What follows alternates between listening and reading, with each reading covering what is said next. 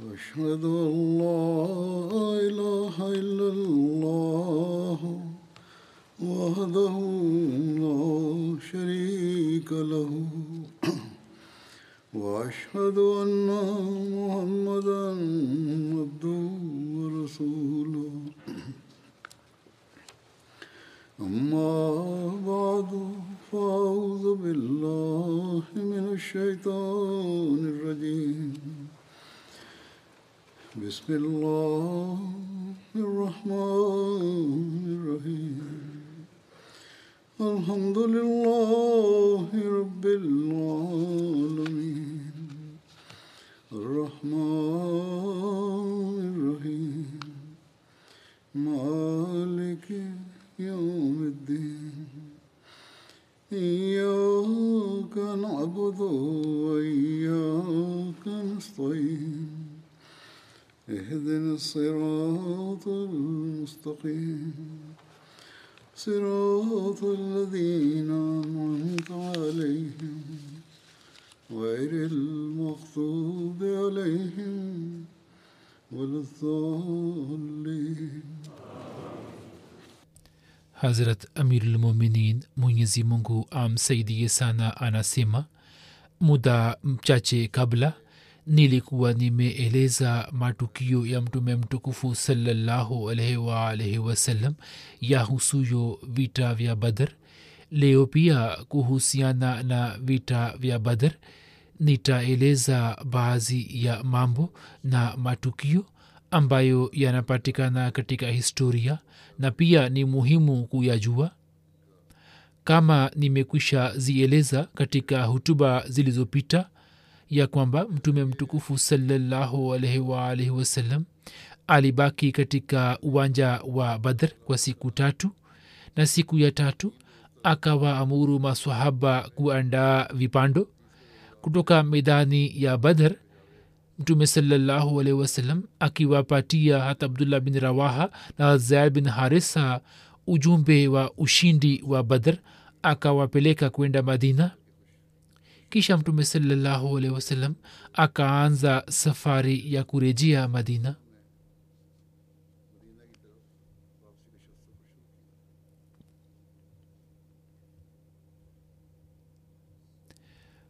Pamoja na msafara huo wenye ushindi walikuwepo wafungwa sabini wa kuraish wa makka. Katika vitabu vya historia imeendikwa ya kwamba njiani katika mafungwa hawa wafungwa wawili kwa sababu ya desturi ya kawaida ya wakati ule na kwa sababu ya makosa yao makali ya kivita walikuwa wameuawa na mmoja wao alikuwa nazar bin haris na mwingine alikuwa ukba bin abi muet lakini wanahistoria wote hawaafiki na jambo hilo alama ibne ishaq anasema kwamba wakati wa kurejea kutoka badr mtume salallahu alaihi wasallam alipofika kwenye eneo la safra hapo nazar bin haris akauawa na ali alikuwa amemua katika sirete halbia imeendikwa ya kwamba nazar alikuwa katika hali ya kufungwa ambapo akamwambia mwenzake kwamba wallahi muhammad ana nia ya kuniua kwa kuwa ameniona kwa jicho fulani ambapo mimi nimeona mauti ndani yake. Yeye akamwambia nazar kwamba wallahi hiyo ni kwa sababu ya haiba ya mtume saa salam haiba ya mtume saa salam uliyoipata. Kwa sababu ya haiba ile unahisi hayo. Hapo nazar akamwambia musa bin omer kwamba ewe musab wewe ni karibu zaidi kuhusiana na ujamaa wangu. Hivyo ongea na mwenzako kwamba yeye anifanye mmoja katika wafungwa. Wallahi yeye ana nia ya kuniua. Hapo musab akasema kwamba wewe kuhusu kitabu cha allah ulikuwa ukisema maneno fulani na fulani na kuhusu mtume saa salam ulikuwa unatamka maneno fulani na fulani na ulikuwa ukiwauzi masahaba wa mtume salallahu alaihi waalihi wasallam mambo hayo umekusha yatenda katika zama iliyopita. Hivyo kama una uwawa basi yawezekana kwamba una uwawa kwa sababu ya makosa yako hayo.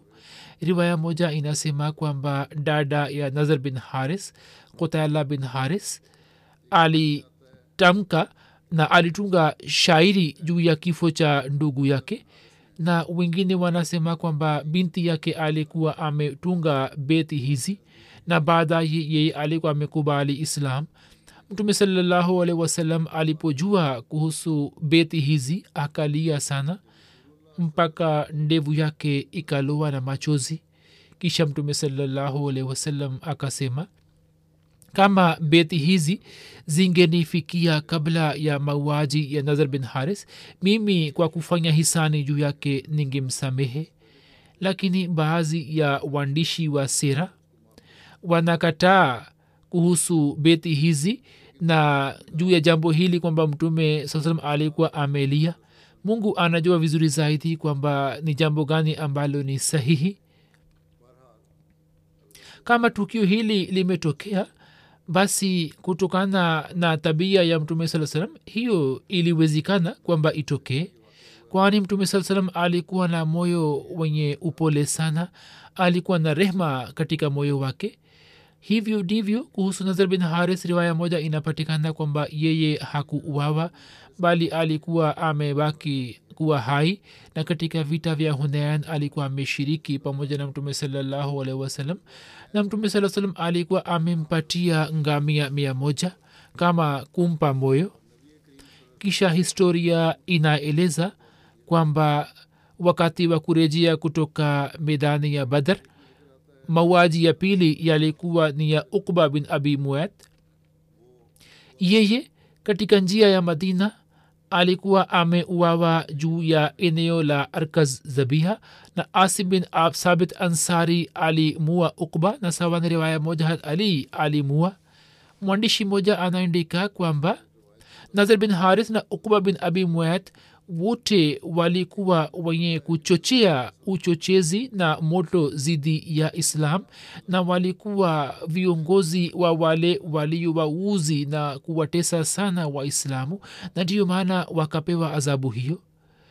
Kwa vyote vile kuhusu watu hawa wawili waliouawa muhtasari ndio huu kwamba kuhusu wote wawili haiwezi kusemwa kwa yakini kwamba kwa kweli wafungwa hawa walikuwa wameuawa njiani au la kwani zipo riwaya zingine ambazo zinaeleza kinaga ubaga ya kwamba ukba bin abi muat alikuwa ameuawa katika uwanja wa badr ilhali kuhusu nazar bin haris kuna riwaya za aina mbili zinazozungumzia mauaji yake na zinazozungumzia kinyume chake kwamba baadaye pia aliishi kuwa hai na wakati wa vita vya hunain alikuwa amekubali islam.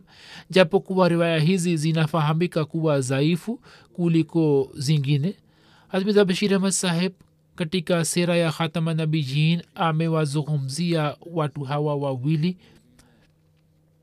Ameeleza ya kwamba baadhi ya wanahistoria wametaja jina la ukba bin abi muet katika wale waliofungwa na wameandika kwamba yeye baadaye chini ya uongozi wa mtume saa salam alikuwa amewawa katika hali ile ile ya kufungwa.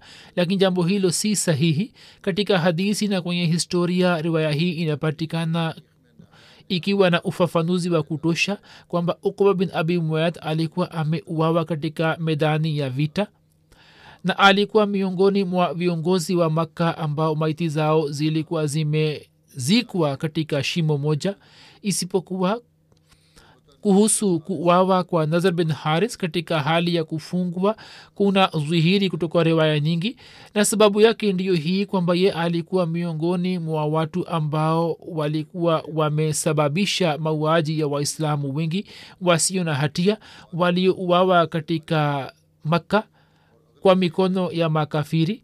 Na jambo hili ni wazi kwamba hata rabib haris bin abi hala ambaye mwanzoni mwa islam alikuwa ameuawa kwa zulma mbele ya macho ya mtume saa salam nadha bin haris pia alikuwa miongoni mwa wale waliomua rabib. Lakini jambo hili ni la yakini kwamba tukiacha nazar hakuna mfungwa aliyeuawa katika hali ya kufungwa wala katika islam ilikuwa haipo desturi ya namna hiyo. Hivyo baadaye kuhusu hiyo amri moja ya kuna tukufu pia ilikuwa imeshuka na pia ikumbukwe kwamba japokuwa zipo riwaya zinazozungumzia mauaji ya nazar bin haris lakini zinapatikana riwaya zinazothibitisha kwamba hakuuawa bali baada ya badar akaishi kwa muda mrefu na wakati wa vita vya hunain akiwa muislamu akaingia katika wafuasi wa mtume salallahu alaihi lakini riwaya hizi ni dhaifu ukilinganisha ni riwaya zilizotangulia wallahu alam.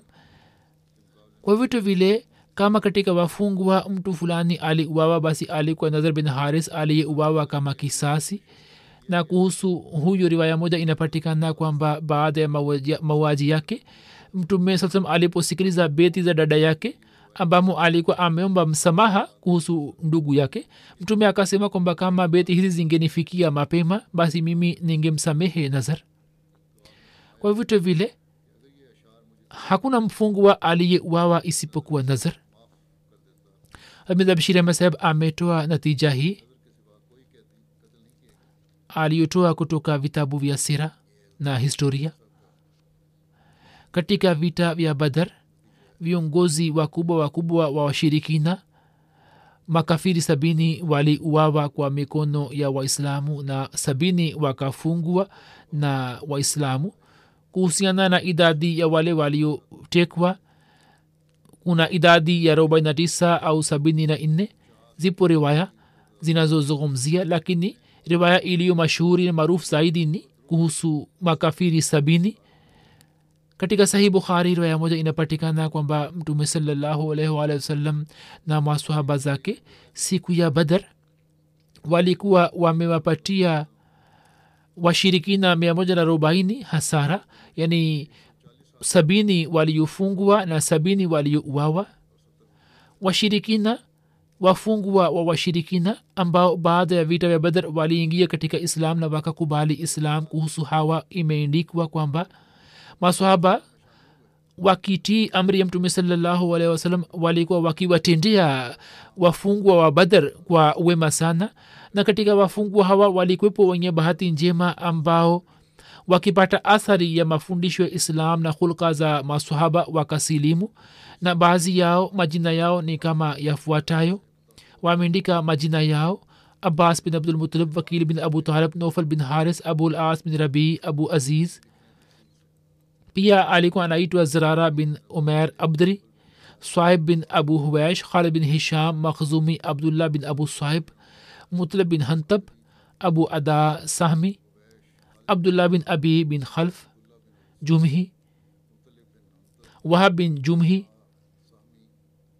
jamahi suhail bin amr abdullah bin zoma ambaye alikuwa ndugu wa umulmuminin hasauda bint zama kayas bin saib na mistas jo aliyekuwa mtumwa wa umaya bin khalf na swaib bin obed watu hawa wakilipa fidia yao siku ya badr walikuwa wamekubali islam.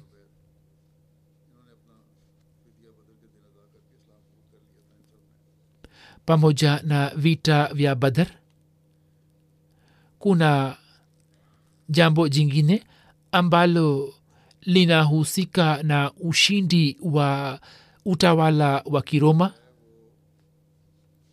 Kuhusu ushindi wa utawala wa kiroma mtume salallahu salam alikuwa ametoa bishara. Na kuna uhusiano wake kama nisemavyo una uhusiano na vita vya badr hivyo ni vizuri kueleza habari hii hapa. Katika mwaka wa tano wa utume sura rom ilishuka ambamo ilikuwa imetolewa bishara kuhusu ushindi wa utawala wa kiroma. Nitaeleza maelezo yake baadaye. Mwenyezi mungu aliposhusha aya za mwanzo za sura arum hapo abubakr sadik raziallahu taala anhu akisoma aya hizi katika maeneo ya makka akaanza kutangaza ya kwamba aliflamim ghulibat rum fi adna larsi wahum min badi غلبهم. سيغلبون fi bizi سنين. yani warumi wameshindwa katika nchi iliyo karibu nao baada ya kushindwa kwao watashinda katika muda wa miaka mitatu hadi tisa walikuwa washirikina wa makka. Tukio hili ni la makka. Aya hii iliposhuka walikuwa wakipenda ya kuwa waajemi wa washinde warumi kwani hawa na wao walikuwa wakiabudu masanamu. Watu wa faras wa irani walikuwa wakiabudu masanamu na moto na watu wa maka pia walikuwa wakiabudu masanamu. Wao walikuwa wakitamani ya kuwa watu wa faras washinde na waislamu walikuwa wakipenda kwamba watu wa roma wa washinde watu wa faras kwani wao walikuwa watu wenye kitabu? Habari hiyo walimweleza hata abubakar na hata abubakar akamwambia mtume salallahu alaihi habari hiyo. Hapo mtume saa akasema wao lazima watashinda yani watu wa roma. Hata abubakar akawaambia washirikina habari hiyo. Wao wakasema kwamba panga muda kati yetu na yenu yani weka sharti. Kama tukishinda sisi basi kwa ajili yetu itakuwa hivi na vivi na mkishinda nyini basi mtapata hivi na vile. Wao wakaweka muda wa miaka mitano na sawa na moja wakapanga muda wa miaka sita. Imeendikwa katika maelezo ya sunan atirmzi tofatul awazi ya kwamba siku wa roma waliposhinda wa faras waumini walifurahi na siku ya badr wakapata kujua habari hiyo. Alipokuja jibrahili akiwa na habari njema ya kuwasaidia na kuwanusuru waislamu dhidi ya washirikina katika uwanja wa badr. Jibraili aliposhuka akiwa na habari njema ya kuwasaidia waislamu dhidi ya washirikina. Huo ni uhusiano na badr ya kwamba siku ilipotokea ushindi wa badr siku ile ile waislamu walipata habari njema ya kushinda kwa warumi. Kuna riwaya ya sahih bukhari katika maelezo yake alama badrudin ani akizungumzia bishara ya ushindi wa roma.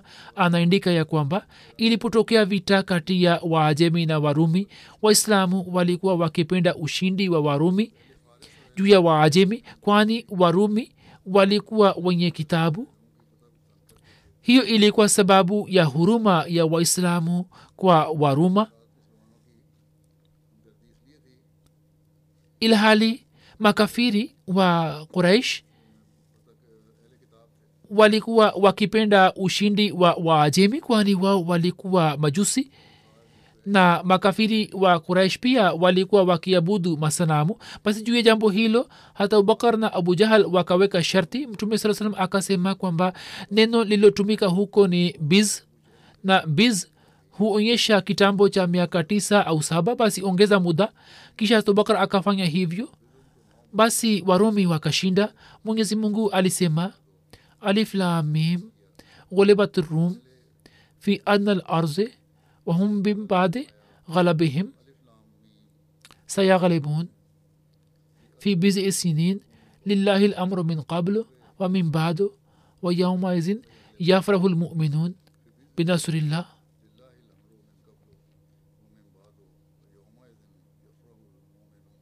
tafsiri yake ni kama ifuatayo kwamba alif lamim ana llahu alamu yani mimi ni allah ni juae sana. Warumi wameshindwa katika nchi iliyo karibu nao baada ya kushindwa kwao watashinda tena.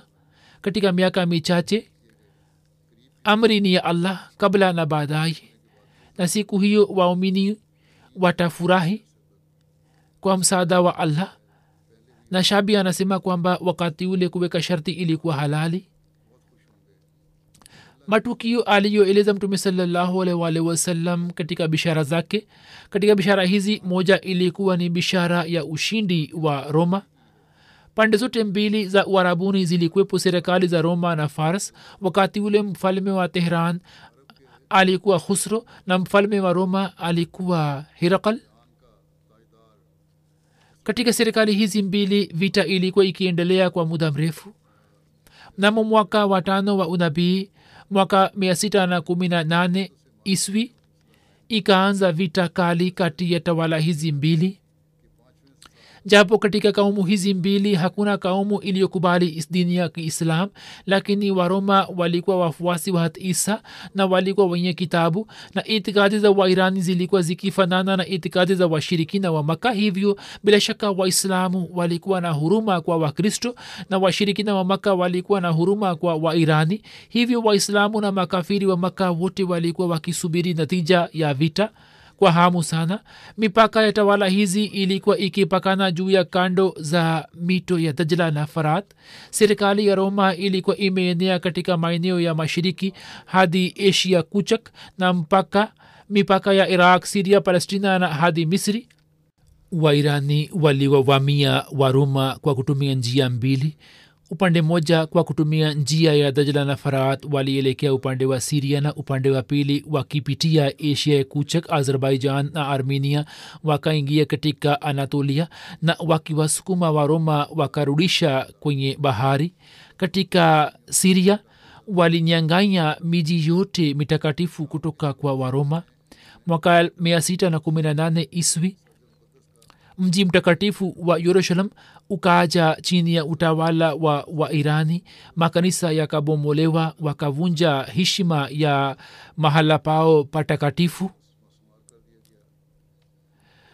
Kasri ya mfalme wa iran ilipambwa na vichwa vya watu elfu thelathini waliouawa yani watu waliuawa na vichwa vyao viliwekwa katika kasri ushindi huu wa kiirani uliendelea kwenda mbele na katika mwaka 616 iswi ukasambaa juu ya nchi nzima ya misri na ukaenda kukwama juu ya ufukwe wa iskandria na upande wa pili ushindi huo ukiendelea kupatikana na ukafika mpaka bosphorus na ukaenda kugonga kuta za kustantunia mbele ya makao makuu ya mfalme wa roma jeshi la irani lenye ushindi likaenda kuweka mahema yake. Sasa badala ya waromi katika maeneo mapana ya asia kuchak iraq siria palestina na misri utawala wa kiirani ukapatikana.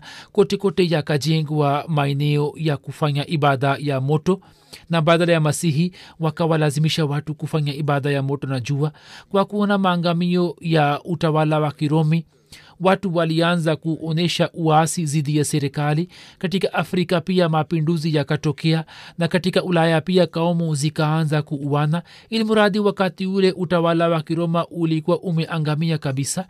Natija hii ilipotokea waislamu wakahuzunika juu yake na makafiri wakafurahi nao wakasema kwa waislamu kwamba kama vile ndugu zetu wameshinda kama nini mngepigana nasi basi sisi pia tungeshinda makafiri wakasema kwamba sisi tutawashinda waislamu.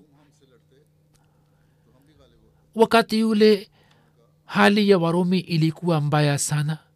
Kama tulivyoona kwamba ilikuwa hali ya kutisha. Walikuwa wamekwisha poteza maeneo yao yote.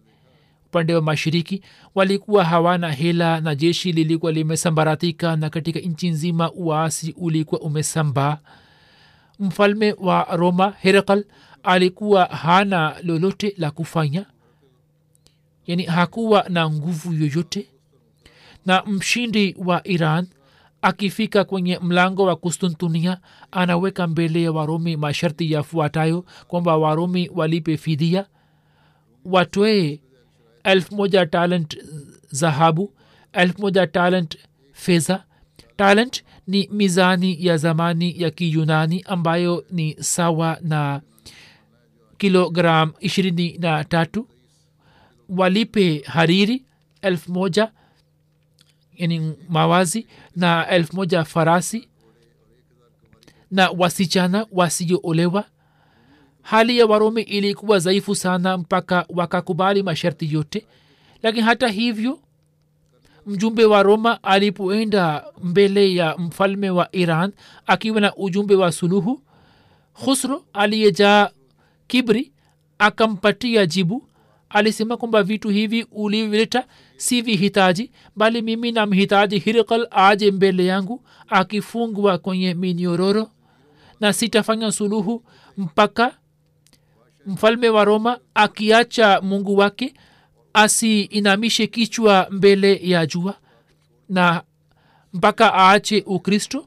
Sasa mwandishi ameandika kwamba hiyo ilikuwa hali ambapo kutoka mlima mmoja wa ardhi mfalme mmoja wa amani akazwihiri na akatoa bishara iliyokuwa kinyume kabisa cha matukio ya dunia ambayo nitasoma mbele yenu.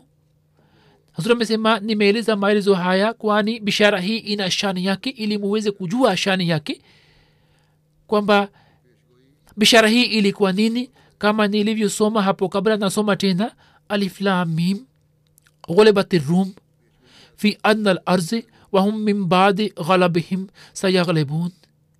في بضع سنين لله الأمر من قبل ومن بعد ويومئذ يفرح المؤمنون.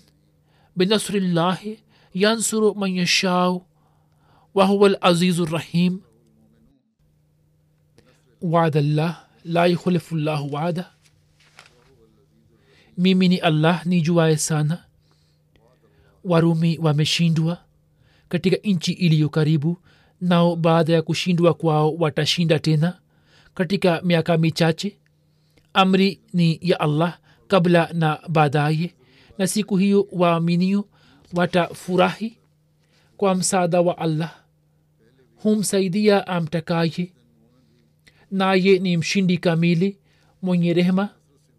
Hii ni ahadi ya allah. Allah havunji ahadi yake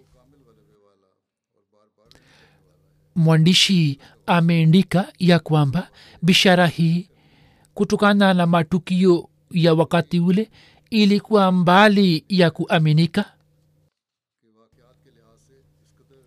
Kiasi kwamba bishara hii ikitimia makafiri walikuwa wamepanga sharti na waislamu kwamba watawapa ngamia zao.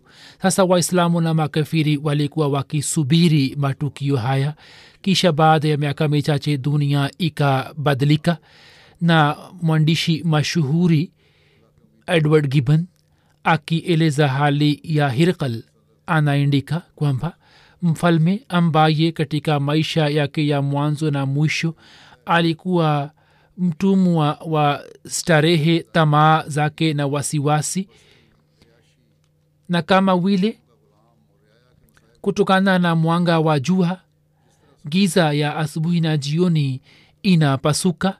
Ghafla mwaka 621 iswi arkadius wa kasri akawa caesar wa uwanja wa vita yani mfalme huyo wa roma na hishma yake kwa kupitia vita mbalimbali mbali sita ikaokolewa. Mfano aliyotoa wa arkadius huyu alikuwa mfalme wa utawala wa kiroma ambaye zama yake ni mia nne na nane kabla ya masihi hadi mia tatu sabini na nane.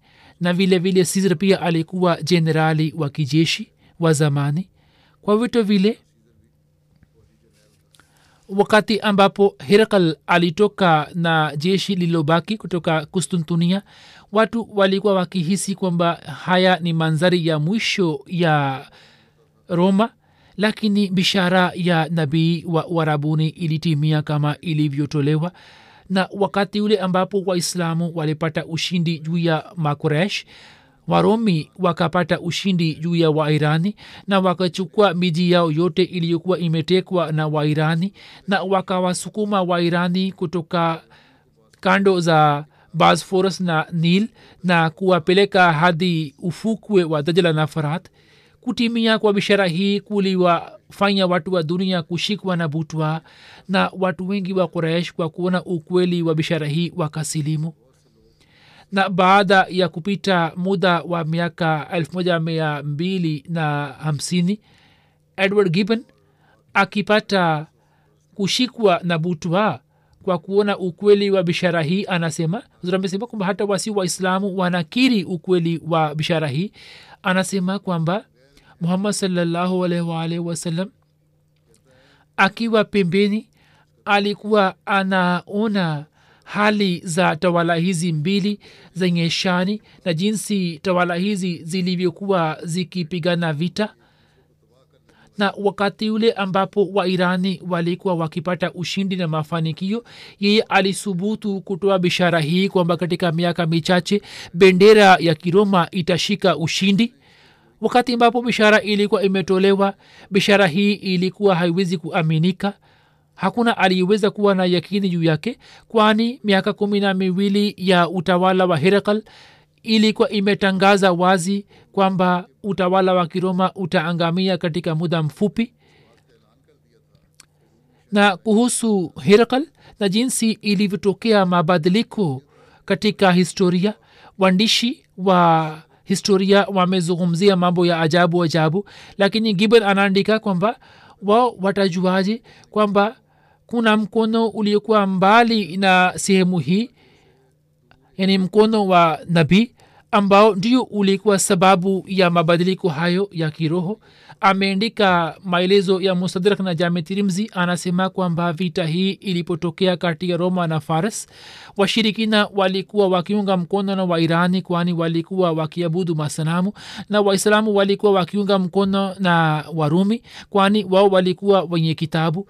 Wakati ule wairani walikuwa wakipata ushindi juu ya waroma na hapo sura rom ilishuka. Hata abubakar akawatangazia washirikina wote bishara hii. Washirikina wakasema kwamba panga muda kwa ajili ya kutimia kwa bishara hii. Abubakar akapanga muda wa miaka mitano. Mtume akasema kwamba neno la bize linatumika kwa ajili ya miaka mitatu hadi tisa hivyo. Ungetakiwa kuweka muda wa miaka kumi. Sawa na maelezo hayo katika mwaka wa tisa wakati wa vita vya badr bishara hii ilipata kutimia na waromi walishinda. Amesema baadhi ya vijana wanaoingia kwenye ujana hata watoto pia wananiuliza. Hata wiki jana nimepokea barua wanasema kwamba kivipi tutajua kwamba islam ni dini ya kweli na mtume saa salam ni nabii mkweli? Amesema kwamba mazingira ya hapa yameanza kuleta athari juu yao kwamba wameanza kupata mashaka kuhusu ukweli wa islam. Hivyo wao wanatakiwa kuwa na yakini kwa kuona historia hii na jinsi watu wasiokuwa waislamu wanavyoeleza. Na kisha bishara zilizomo ndani ya kurani tukufu kuhusu zama hizi wanatakiwa kuziona. Wazazi wenyewe pia wasome kurani tukufu na pia wawaonyeshe watoto wao bishara hizi ambazo ni dalili juu ya ukweli wa islam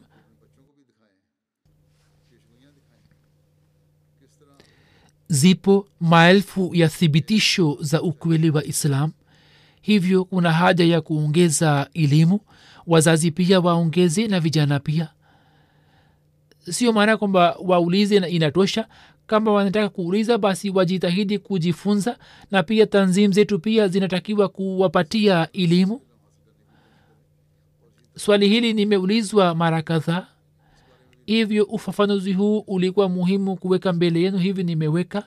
Sasa narejea katika mada yangu halisi. Vita ya badar ilitokea mwaka wa kwanza wa hijra na mwaka wa kumi na nne wa utume.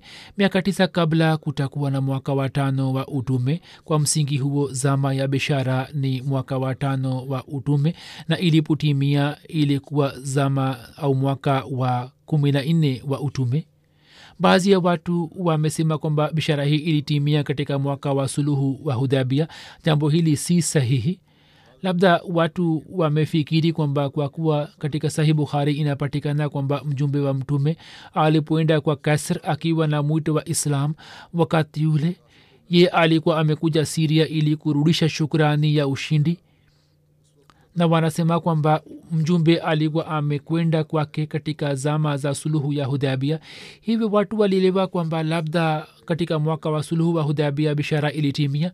Lakini jambo hilo si sahihi katika mwaka ule kasr alikuwa amekuja kusherekea sherehe ya ushindi wake na sawa na historia jambo hili linathibitika kwamba mia sita na tisa iswi mtume alidai kuwa mtume mia sita na kumi rom na faris walianza kuzozana mia sita kumi na tatu walitangaza vita kuanzia mia sita kumi na nne waromi walianza kushindwa na mia sita kumi na sita walishindwa kabisa na mia sita ishirina mbili waromi walianza kuvamia tena wairani na mia nne ishirina tatu walianza kupata mafanikio na mia sita na ishirina tano ushindi wao ulifikia ukamilifu wake. Tukiona kwa utaratibu huo tunaweza kujua kwamba tukifanya malinganisho kati ya zama ili walipoanza kupata ushindi na walipoanza kushindwa kwa ujumla inafika miaka tisa na baada ya kupatikana kwa ushindi huu herkal akawa mbivu na mzembe tena iliko ikionekana kwamba mkono wa mungu kwa ajili ya kutimiza bishara hii tu. Alikuwa ameamsha kichwa chake kwa miaka kadhaa na bishara ilipotimia yeye kisha akaanza kuzembea na akawa mbivu. Alama shiblinomani ameandika katika historia yake kuhusu ushindi wa warumi hitilafu inayopatikana katika historia. Hatmiza bashir ahmad saheb ametatua hitilafu hiyo. Anasema kwamba katika baadhi riwaya imeendikwa kwamba ushindi wa rome ulipatikana katika zama za suluhu ya hudabia lakini riwaya hizi hazigongani kwani kimsingi zama ya ushindi wa roma ilikuwa imeenea kuanzia vita vya badr hadi zama ya suluhu ya hudabia musleh maud kuhusu hiyo anasema ya kwamba mtume salallahu alaihi alikuwa bado katika makka ambapo habari hii ilishamiri katika uarabuni ya kwamba wairani wamepata ushindi juu ya warumi watu wa makka wakafurahi sana juu yake wakizani kwamba sisi pia ni washirikina na wairani pia ni washirikina vile vile. Kushindwa kwa warumi mbele ya wairani ni jambo jema na maana yake ni kwamba watu wa maka pia watapata ushindi juu ya muhammad saa salam wao walikuwa na zana hiyo lakini mwenyezi mungu akamwambia muhammad saa salam ya kwamba aliflamim gholebati rum fi adna larzi wahum bibadi ghalabihim sayaghlibun fi bize sinin bila shaka serikali ya roma imeshindwa katika eneo la siria lakini hali hiyo haitadumu bali baada ya kushindwa katika muda wa miaka tisa waromi watashinda tena. Bishara hiyo ilipotangazwa watu wa maka wakacheka sana juu yake hadi baadhi ya makafiri wakaweka dau la ngamia miamia mia na hata abubakar wakisema kwamba kama baada ya kushindwa vibaya roma ipate maendeleo tena sisi tutawapatieni ngamia mia moja na isipotokea hivi basi nini mtatupa ngamia mia moja? Kizwahiri ilikuwa vigumu kutimia kwa bishara hiyo.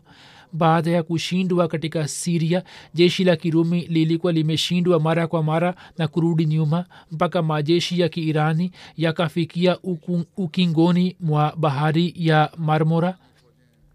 Kustuntunia ikakatwa na tawala za kiashia na utawala wa roma ukabaki kama utawala mdogo sana lakini kauli ya mungu ilikuwa ni yenye kutimia na ikatimia katika hali ya kukata tamaa. Mfalme wa roma akiwa na majeshi yake akatoka kutoka kustuntunia kwa ajili ya shambulio la mwisho na akifika kwenye ukingoni mwa asia akaanza kupigana na wairani vita ya mwisho majeshi ya kirumi licha ya kuwa na idadi ndogo na silaha ndogo sawa na bishara ya kurani wakapata ushindi juu ya wairani na jeshi la kiirani likakimbia hadi kuingia katika mipaka ya iran na nchi za afrika na asia zilizokuwa zimetekwa na wairani zikaaja chini ya serikali ya rum hatmasihi mola islam anasema kwamba hato bakar sadik raziallahu taala anhu alipoweka dau na abu jahal na bishara ile ya qurani tukufu akaiweka kama msingi wa sharti kwamba aliflamim gholebati rum fi adna larzi wahum min baadi ghalabihim sayaghlibun fi bizi sinin na akapanga muda wa miaka mitatu hapo mtume saa salam kwa kuona hali ya bishara akatumia busara yake na akamwambia abubakar kufanya mabadiliko katika sharti lake na akasema kwamba neno la bize sinin ni mujmal na mara nyingi linatumika kuhusu miaka tisa.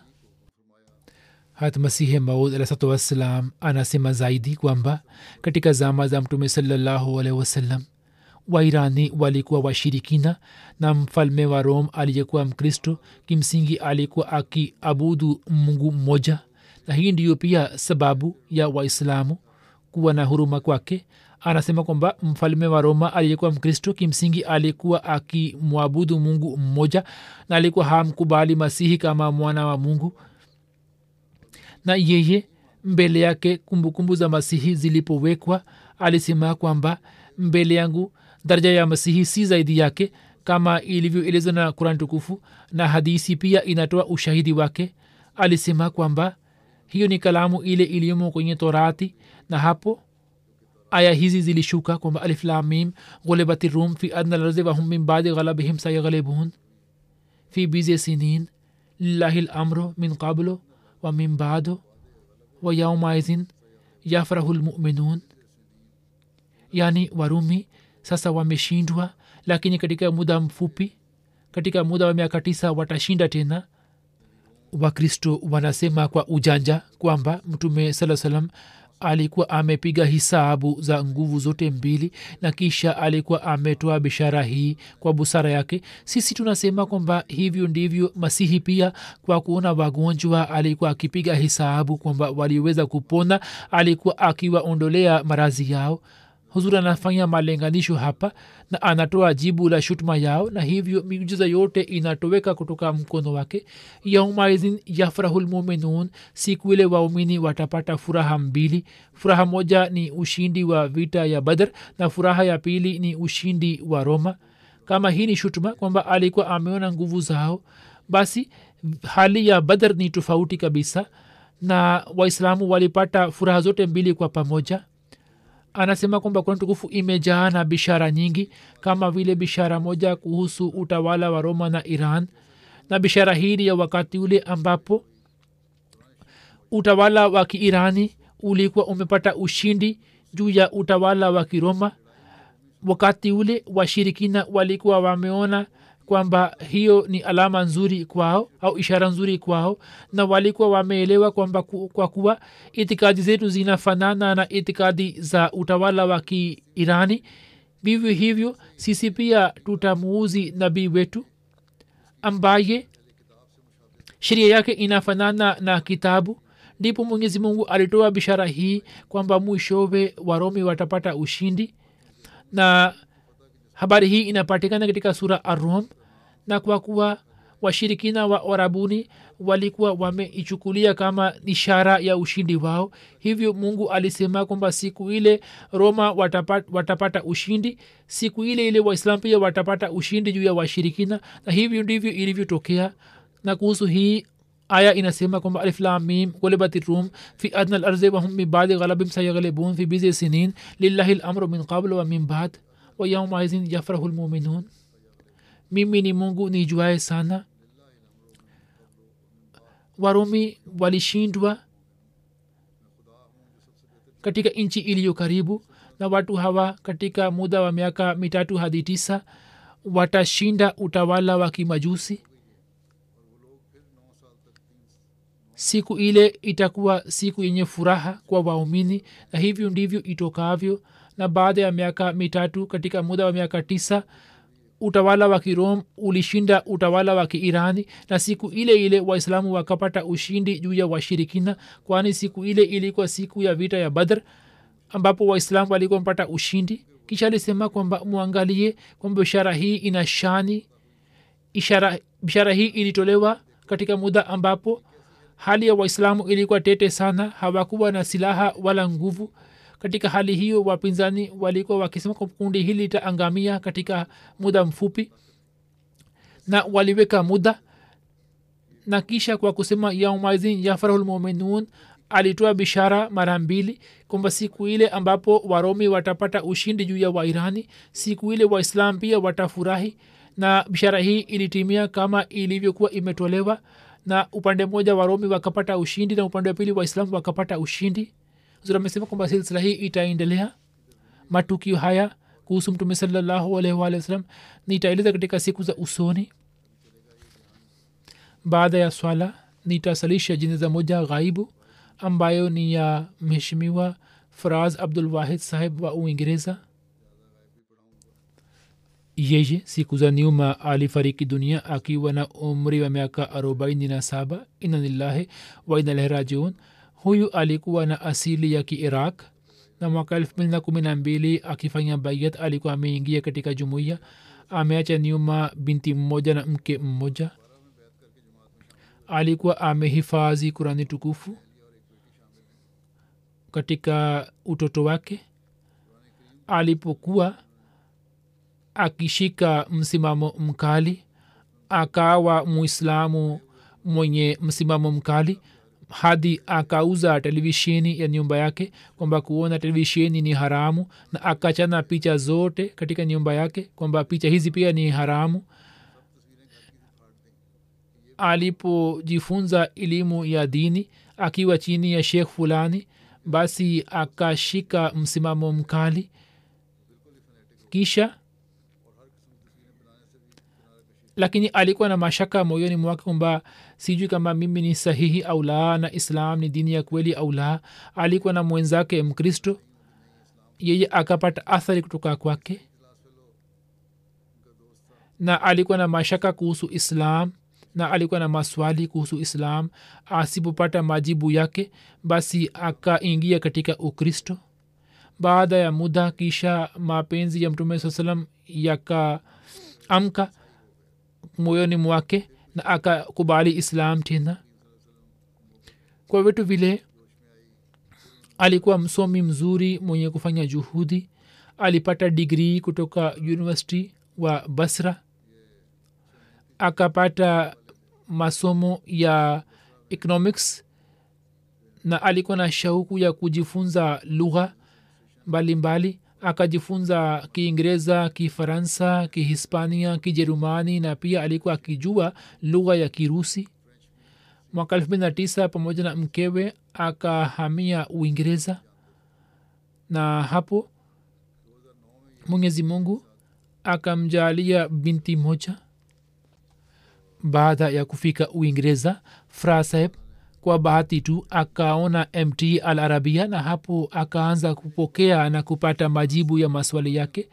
Kisha ukweli wa hatmasihi salam ukaingia moyoni mwake kiasi kwamba mara nyingi alikuwa akiimba shairi ya hatmasihi aliyoindika katika kumsifu mtume saa salam katika muda huo huo akamwona khalifa mtukufu wa ini rahimullahu taala kwamba katika misikiti mmoja mkubwa mweupe anatoa hutuba na kutoka uso wake nuru inatoka. Kisha baadaye akamwona kijana mmoja mzuri ambaye katika kipaza sauti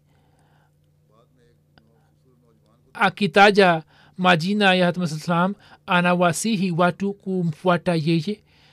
Kisha mwaka elfu mbili na kumi na mbili akafanya baiati akawasiliana na dr bilal tahir saheb wa sheffield na kwa kupitia yeye akapeleka ombi la baiati yake kisha akifuatana naye akasoma vitabu vya jamaati na katika muda mfupi tu akaanza kufanya mahubiri na kutoa majibu ya shutma zinazoletwa juu ya jamaati. Kutoka urdun yazin rababa saheb anaandika kwamba ndugu fraz abdulwahid alikuwa ahmadia mzuri sana. Alikuwa akisoma vitabu vya jamaati. Alikuwa akitoa majibu ya maadui.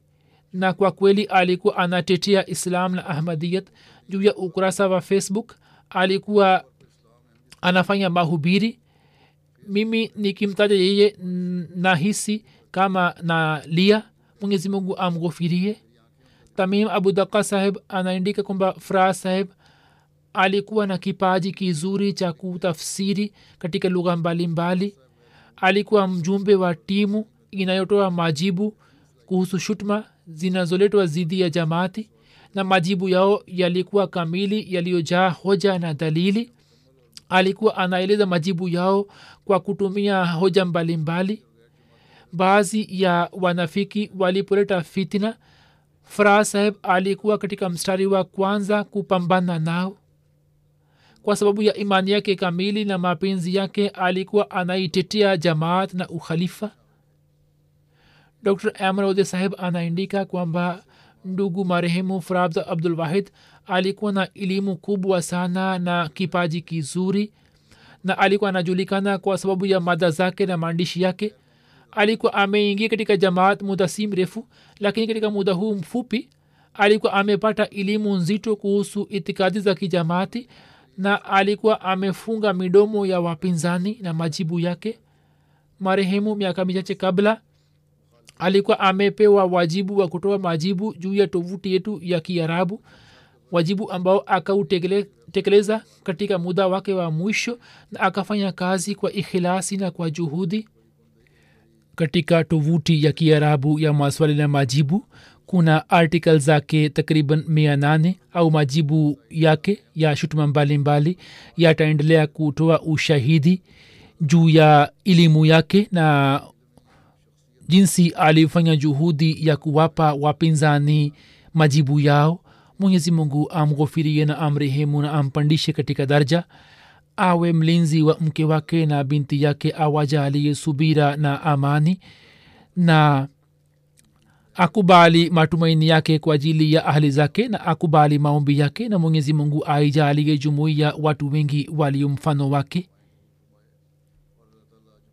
Baada ya swala inshallah kama nisemavyo nitasalisha sala yake ya jeneza